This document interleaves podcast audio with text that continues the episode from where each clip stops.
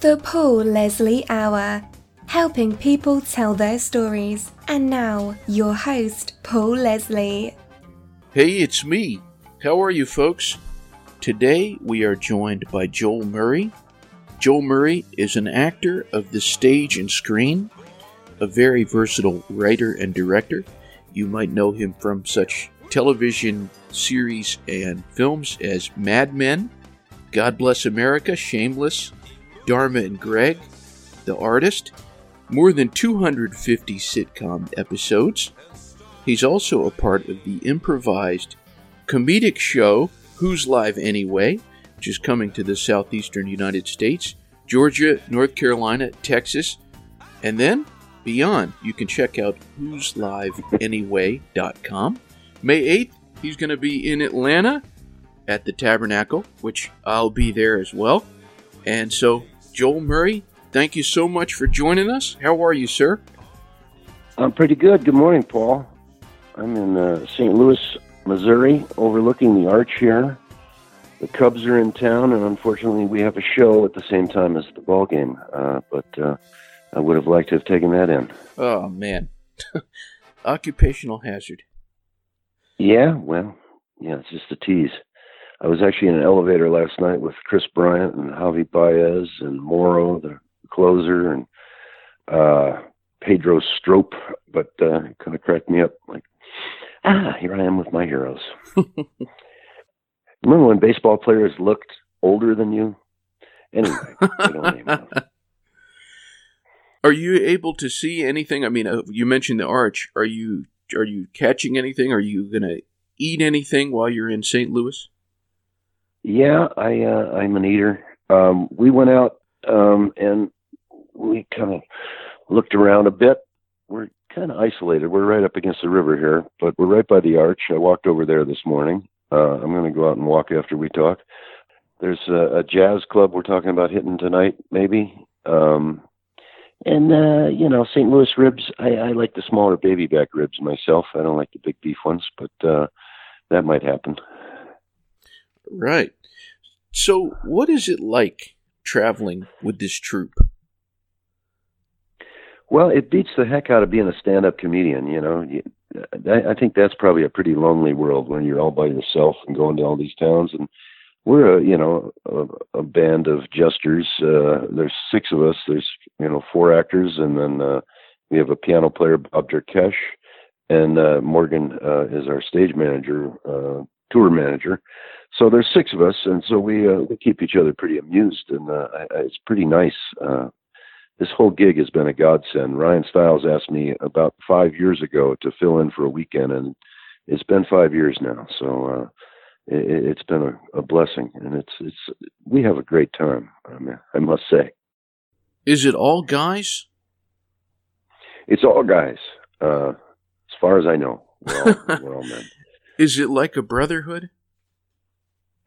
It's uh, it's like a, it's like a brotherhood. It's like a guys' weekend, uh, every weekend kind of thing. But um, yeah, no, and, and we've got each other's back on stage and off stage, and uh, uh, yeah, it is a brotherhood, and uh, there's a lot of trust when you want to get up in front of you know an audience of fifteen hundred so people uh, and make up a show completely off the top of your head. You you you better trust the guys you're with. So, what do people say to you when they see you? For example, when you're in Atlanta, you're you're you're in the elevator, you're coming down to the lobby of the hotel, and somebody maybe they they traveled out and they they say, "Oh, I just caught the show." What do you find are people's reactions? Um, we you know, there's always the people that say, you know, ah, come on, you didn't make all that stuff up, and we did. Um, yeah, the other thing is they, you know, they've realized during the show, oh yeah, I, I, I saw you. You were on Shameless. I, I forgot all about that. Or you know, it often depends on my hair. If my hair is short, they they recognize me from Mad Men, and if it's long, they recognize me from other things. Uh, but generally, people are, are, are pretty excited, and then we, uh, you know, we usually hang out after the show and, uh, and greet some people, and uh, we usually end up at a hotel bar or at some bar and uh, talk about the show a bit, and uh, we'll run into people and they're generally, you know, very nice and, uh, you know, want a picture. but that's about it. They're not uh, crazily starstruck. Is there something that you do to prepare? Well, you know, I started studying improv with Del Close in about 1984, uh, and I've been doing it, you know, pretty steadily since then. So I, I guess, you know, it's that outlier thing. Well, if you put in 10,000 hours of work, you're you're going to be prepared. Um, but as far as prepared, no. I, I, I have some coffee. Uh, then I, I move on to a, a big glass of scotch for the show, and that, that, that's all the preparation, really. So, what is your scotch of choice? Oh, you know, uh, that's the thing. Morgan, uh, my stage manager, he he gets something interesting all the time. Um, as of late, he's been getting Glenlivet. I like uh, the Macallan 12 when you're going to be doing a show, uh, not too oaky or anything. Uh, you know, I grew up. Uh, my uncle one time brought my mother a case of scotch for Christmas because there was no scotch when he came over, and he continued to do this for years. So I started drinking scotch at a young age, knowing that there only had to be enough for my uncle to have some when he was there, and the rest of it would uh, be stolen by my brothers and I. So uh, we grew up drinking Chivas, which was my uncle's uh, scotch of choice. But uh, I mean, there's all the Dalwhinnies, and there's you know, there's a lot of stuff. And Morgan will often surprise me with something that I've never had before. We're joined by stage and screen actor Joel Murray. One of my absolute favorite films, just period, such a unique movie, would have to be The Artist. Every single yeah. moment is just visually great, and it's just such a great story. I'm hoping you can tell us some of your most vivid memories from that movie. Well, uh, it, it, was one of those Hollywood moments where your agent calls you and uh, says, "Yeah, I have an audition for you for at 5:30 on a Friday in Hollywood." And traffic-wise, that's just the worst case scenario. And fortunately, I, I had a Vespa scooter, so when I, I'm in real trouble traffic wise. I'll, I'll, I'll hop on the Vespa and zigzag my way. But I go, well, what is it for? He goes, well, it's um, it's a, a French film. Um, well, it's a French silent film. It, it's a French silent black and white film. And I'm like, are you kidding me? And you know, that weekend, I don't know if that was four or five years ago now. Uh, everything was 3D and this and that. And I, are you kidding? Really? And uh, so I went to the audition on my Vespa, and I pulled up, and uh, because it's you know for a silent, the director is having a glass of wine, and he's like, "Okay, now um, I liking the way you're looking. Um, so uh, now, say you're there, you're standing, and you see a bird fly over. Oh, I like the way you look at a bird. Oh, good. And you know it was all just this weird thing. Now a dog is coming to talk to you and oh you don't want to be too friendly with the dog. No the dog wants you to go with him. You don't want to go. And you know you're just miming this stuff out and it was the craziest audition ever. And uh he basically and now run in place run in place. Now run very fast okay very good. I like the way you run. Oh. And uh michael hazovic Hazavekis, uh you can spell that on your own time.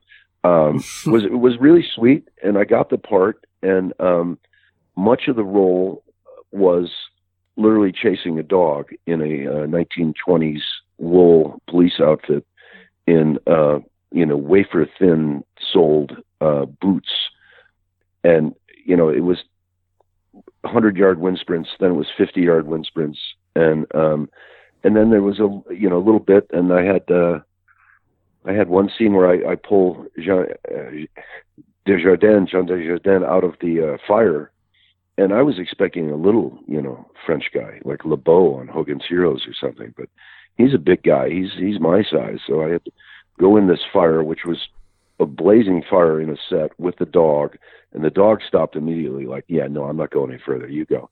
and uh, I would go and, and pick him up, and there was all this burning film around and, and flame, you know, like up to your neck and uh wildly toxic i'm sure but uh and i had to drag him out and down the stairs and out the door uh it was it was pretty crazy but uh it was a great experience and and when we were shooting scenes you you asked so i'm going to keep going. Uh when we were shooting scenes because they weren't recording sound you know, sometimes they were just playing music, and uh, I think this is the the kind of the vibe we're going for in this scene. And you know, they'd be playing Edith Piaf or something in the background, and again, often drinking wine while we were filming, and uh, it was it was surreal, and you know, I was constantly thinking, this is a joke, this is nuts. But every once in a while, you get a, a glimpse of the monitor or a playback of what he just shot. And you're like, oh my God, this guy is making a masterpiece. This is absolutely gorgeous. And uh, it, it turned out to be just that. And um, I saw it for the first time in Toronto as part of uh, the Toronto International Film Festival in a uh, big, huge theater with like 2,000 people in a nor- enormous old art house, you know, circa 1910 theater with an enormous screen and curtains, and uh, it was funny. You could hear people gasping and all this because of it being silent. It was really the way to see the film, and uh, I was wildly impressed. And, and Jean Dujardin, John Dujardin learned how to tap dance for that movie. He was not a dancer. So some of that stuff, you're like, really? Wow. Yeah, I got up my game. Yeah. Hmm. Well, fantastic movie, as I said. Now, you've mentioned music a couple of times. And if somebody was to go on your social media, your Twitter or your Instagram, which they can do, it's Joel Murray 9 of 9 for both of those, they will find music is a reoccurring theme. There's a picture of you with the great Rodney Crowell. And so I'm hoping you can tell us I love Rodney Crowell. I'm hoping you can tell us about yeah. some of your musical loves. Oh well, I've uh, I've always been a huge fan of music. Um, I, you know, I grew up sleeping with a radio next to my bed uh, all my life. I, I like to fall asleep to it and wake up to it. But um, Rodney Crowell, by the way, is one of those people where you hang out with him and everything he says, you're like, wow, that's a song lyric wow. he speaks kind of in poetry. He's just very, very cool. And, uh, yeah, I, I really enjoy him. But, um, I'm, I'm lucky in that I get to, you know, see a lot of music. Um, I uh, am the host of the Hot Stove Cool Music thing, uh, which is uh, Theo Epstein's uh, fundraiser in Chicago at the Metro, and uh, you know I've I've gotten to meet and hang out with Eddie Vedder and and different people uh, because of it that uh, that event's always fun. I MC that. Music, yeah, I play clarinet uh, and I play saxophone, and uh, I always wished I had learned to play guitar, but I didn't. Um, but uh, yeah, I, I just and and on the road we get a chance every once in a while to duck in and hear some music after a show. We were in a jazz club in in uh, I think Fort Collins, Colorado recently that just was phenomenal. Couldn't believe how good that was. But uh, I don't know. Music, it's everywhere for me. I don't know. I'm saying I, I don't know a lot. you know, you mentioned this audition earlier, and mm-hmm. it's an occupation where there's a certain amount of rejection. Do you think optimism is important when you're an actor, or for that matter, in anything? I think, uh, yeah, completely. And um, I uh, I have to audition still. You know, people are like, oh, don't you get everything offered to you? No, uh, I audition a lot, and I've always had the uh, thing in my head that why not me?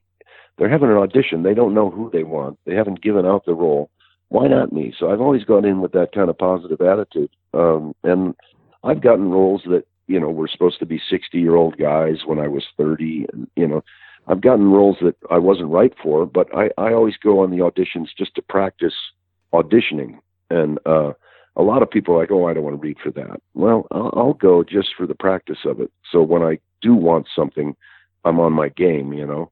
Um, and it's a it, the other thing about being an actor is it's a weird personal rejection. It's not we don't want any of your fuller brushes. We don't want any of your diet soda. We don't want any of you. Hmm. and it's it's it's uh so that can hurt you. And a lot of people, you know, get bewildered and, and give it up. And uh, as I get older, I, I see a lot of guys I used to audition against that have you know gone into different fields and have given up on the acting. And uh, I still am optimistic and uh, still keep thinking, eh, why not me? Could be me. Nonetheless, do you like the competitiveness of, hey, we don't know what's going to happen here. Let's give it a shot. Well, it's you know it's like p- playing the lottery too. You know, uh, you don't know what you're going to get. You can go and audition for a sitcom, and you might end up on The Big Bang Theory making a million dollars a week. Um, you also might get something that is a pilot that never goes anywhere. So it, it, it is this weird lotto game that you're playing, so you you kind of got to go and you got to hope that the cards fall in the right angles. I mean, I've had times where uh, when I auditioned for Dharma and Greg, I had just gone to network like three times for different things, and I didn't get them, and I was wildly disappointed. And I was driving home, and my agent said, "Well, there's this audition. It's for a guest star on a pilot, and well, it's right by your house. Just just go. It you know it won't take you long. It's right on your way." and I went and I auditioned for it, and I got five years on Dharma and Greg, five blocks from my house. But those other three things that were guaranteed on the air and had these great people and everything never went. So had I gotten one of those, yeah, it would have yeah, it would have been a, a, week's work. But it ended up being five years for uh, because I was still available and I, I didn't get those. So hmm. it's it's a weird business. Uh, you never know. Weird and interesting. Hmm. Mm-hmm. There's a new location of the restaurant. We're talking about Murray Brothers Caddyshack, and it's in Rosemont, Illinois, in the Chicago area. I'm mm-hmm. hoping you can tell our listeners about one of the men behind the restaurant, Chef Andy Murray. Well, you're going deep. Uh, yeah, my brother Andy's always been a cook. He's always uh, he faked his IDs when he was like 14 years old so he could work at a restaurant. He's always worked at restaurants, and uh, we've had a one down in St. Augustine, Florida, which might be uh, closer to you Atlanta listeners, uh, for 18 years, and uh, we're finally opening one on the outskirts of Chicago. It's right by the airport. If you have a long layover, there's actually a free shuttle bus uh, over the Crowne Plaza Hotel. You can go to the Murray Brothers Caddyshack, but um, Andy uh, is a great cook, and uh, he makes kind of comfort food, uh, American food. Uh, it's a it's a great array of stuff. It's tasty. Um, one of my fondest memories as a kid was I, I used to fall asleep on the couch watching TV, and Andy'd come in at like two in the morning, and um, we would decide we'd cook something at like two in the morning, and just as everything was about to be done, the noise of pulling a plate off a stack of plates, my mother would wake up and go, "Boys, what are you doing out there?" and we would have these conversations with my mother at you know like two thirty in the morning, and uh, that was a that was a special time for some reason. She was always uh, waxing poetic at that point, and uh, we would have these great conversations. And Andy would you know had just made omelets at two thirty in the morning or something like that, and uh, one of my fondest memories. But the restaurant's great. It's got a lot of you know Caddyshack memorabilia. My brother Brian wrote the Caddyshack with uh, Harold Ramis and Doug Kenney, and uh, Billy was in it, of course. My brother Ed was in it a little bit, and Johnny was in it a little bit, and Brian was Lou Loomis, the caddy master. So uh, uh, Caddyshack has been very good to us, and we all we all grew up caddying as a as a way to make money quick. Uh, so it's kind of funny that Caddyshack has been uh, so beneficial to us. Your brother John Murray has gone on the record saying that you're the funniest Murray of them all. How do you feel about that? Well, first of all, I want to find where the record is. Uh, it's in print. I never heard that one. Yeah, that's funny. Uh, no, I I wouldn't go with that one. Uh, my brother Bill's pretty funny. My brother Brian is very funny and John is very funny. But we're we grew up around a big dining room table as kids, and uh, you know everybody. You know, you, you tried to make my dad laugh with food in his mouth in the second half of the meal, kind of thing, and uh, we all kind of derived some uh, learning out of that and, and timing. Uh, and uh, it, it, they're a funny bunch. It's a it's a good meal. We used to actually have older brothers' friends would come by and it was almost like there was a second seating that people would sit around and watch our dining room table because it was that humorous. But Uh, I don't think I'm the funniest, but hopefully I will be in Atlanta. Tuesday at the Tabernacle. Well, this is probably Mm-hmm. a tough question, but who is the funniest person you have ever known? Oh, gosh. I mean, besides family, I, uh, the first couple celebrity golf tournaments I ever went on, I got to hang out with Alvy Moore. And Alvy Moore was the, the ranger on Green Acres. And he literally got me out of, you know, he, he took the microphone on the bus on the way to the, the golf course. And he literally got me out of my seat and on the floor. I was laughing so hard. I i, I had no like muscle control. I, I just couldn't do anything but laugh and descend to the floor of the bus. So just you know I, i'm sure i'll rethink this after we hang up but uh alvy moore was uh, one of the funniest guys i've ever met. And he and frank pace was that his name frank he was mr drucker on green acres and uh uh what was that other show they had petticoat junction he and his wife used to go to 26 celebrity golf tournaments a year. And so every other weekend, the four of them would go. And uh, it was pretty funny to, you know, just to see how much fun they were having with their lives, you know, late, late in their lives. Is it true that you also teach improv? I do. I, uh, I have, um, I just finished a stint, uh, teaching at UCLA. Um, that was supposed to be more of a comic scene study class and i basically with agreement from the class they were like you know what? We'd rather do improv. We'd rather have you teach us improv. And i said well what you need to do is figure out what you do that makes you funny. So yeah you you should do some improv. So the class wasn't as much a scene study as it was supposed to be uh but uh I've, I've taught improv over the years in different places i mean from UCLA. Uh, we taught the the executives at Netflix years ago. We had a, a improv encounter weekend, and uh, we taught them. But I, I, I haven't haven't taught that many students. Um, years ago, I, I didn't want to teach them anything because I thought they'd be coming after my job. Why teach them?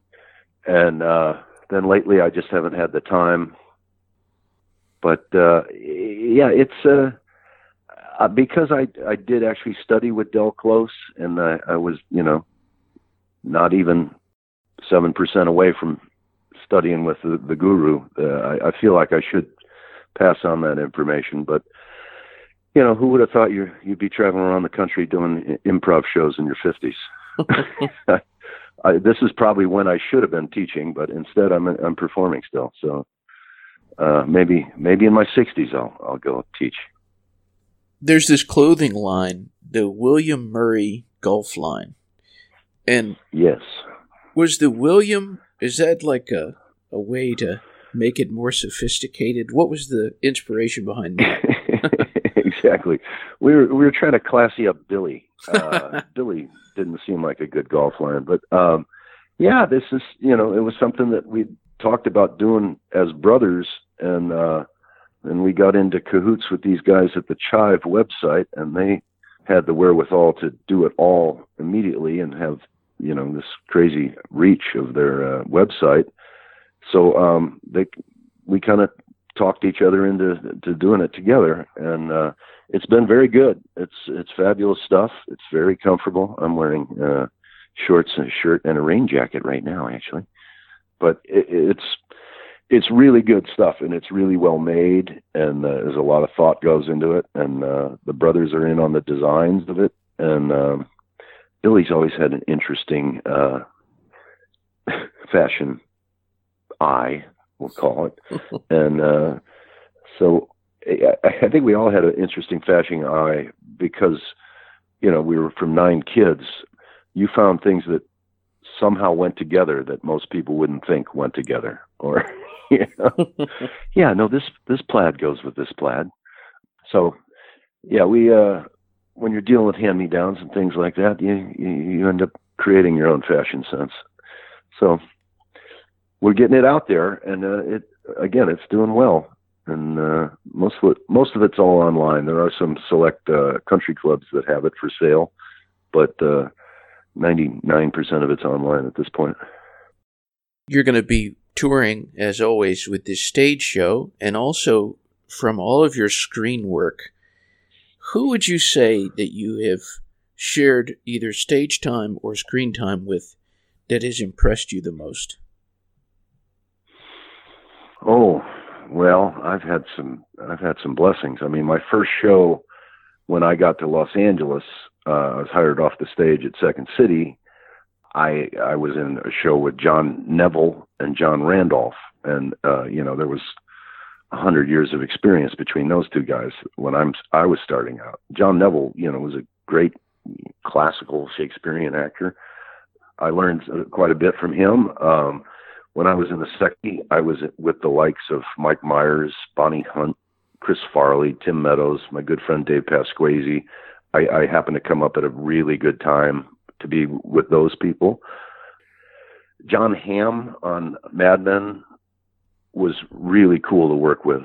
Uh, he and John Slattery both, but uh, well, everybody on that show. But there was something about Hamm, besides the fact that he had like a photographic memory, and you had to up your game because you knew he knew all his lines. I, I remember sitting next to him one time, and he was preparing for a scene, and it was like 10 degrees colder next to him because he, he was acting like he was in a bad mood. But uh, he he has he has an amazing ability to uh, to change a room. I'm trying to think of who else I've acted with. This is one of those things like wow, it's a lifetime. I've worked with some good people. Hmm. A lot out there. I, I just did a movie called The Last Word, and uh, I got to work with Shirley MacLaine, and um, that was pretty interesting. Um, and she had just kind of this confidence about her that you you couldn't help but pick up from. But uh, I don't know. Uh, hopefully, I'll I'll have somebody else to mention the next time we talk. You know. What do you hope people say about you when you're not around? uh, he's a good man. uh, he he was always on time. I like that about him. He knew his lines. He wasn't a pain in the ass. Uh, there's a lot of that in this business. Um, what would they say? Yeah, I I think you know that's what you're striving for in life is to have people say, yeah, he, he he's a good man. I like him. I don't know if that always uh, equates to work in Hollywood because I mean, there's there, there's people that are notorious jerks and uh, downright home invaders and all kinds of things like that that get all the breaks, and it doesn't really work on the on the other side of that spectrum. Like, oh yeah, we should hire him. He's fun. He's nice to the crew. no, that doesn't always work. In closing, I always like to leave very open ended. I like to give the guests the stage. Just let them take the microphone. Within oh, reason, of course. so, for anyone who's listening in, what would you say to them? Just take the mic, Joel. On any level, what would you say to them? Well, I happen to be here where the Chicago Cubs are staying. Uh, and I, have had the honor of staying at the Thompson Hotel in Chicago, where uh, our manager lives, and I don't think he lives there anymore. But he, he's one of the nicest men in the world, and he's had great success. But one of the things he always says after like talking to him for five minutes, he says, "What are you doing for somebody else, though?" And he'll try to get you involved into his projects, and Joe Maddon's got a lot of things that he does, you know, to help out other people, but he wants to know what you're doing to help out other people. And uh, I think that there's enough self-centeredness in the world that you really have to take some time to help out other people, and you're gonna you're gonna learn a lot more about yourself, and you're gonna feel good about it. I was asked once what was the best improv advice I had ever gotten, and I had done a show and I had failed miserably, and my brother Bill had come. It was the first time he'd ever seen me get up and improvise, and I didn't do well. And we we drove home, and it was really quiet, and uh, there was it was like I had lost the Little League World Series or something like that. It was just nothing was said, and eventually he goes, you know, I meet a lot of people, and I uh, a lot of people want to talk to me about me, and you know, as an improviser, sometimes it's better, what's always better, to to ask them about them and find out what they do. And oh, you're you're an actuary. Oh, what does that entail? And ask them questions about their job. And not only are you not then talking about yourself, which you know all those answers and you know, you know, that's not going to give you anything. You're going to learn about that person and you're going to make that person feel better. And it's going to make you a better improviser because some night somebody's going to throw out actuary and you're going to have to perform. And all of a sudden you're going to say, God, I met I met Jim Dutton that time, and he's an actuary, and he does this and that, and then you're going to have something in your holster to draw, you know. And uh, so I, I, I guess, in summary, yeah, ask what the other guy does. Don't make it about you, and uh, think about doing something for uh, somebody else today. Man, what a great answer.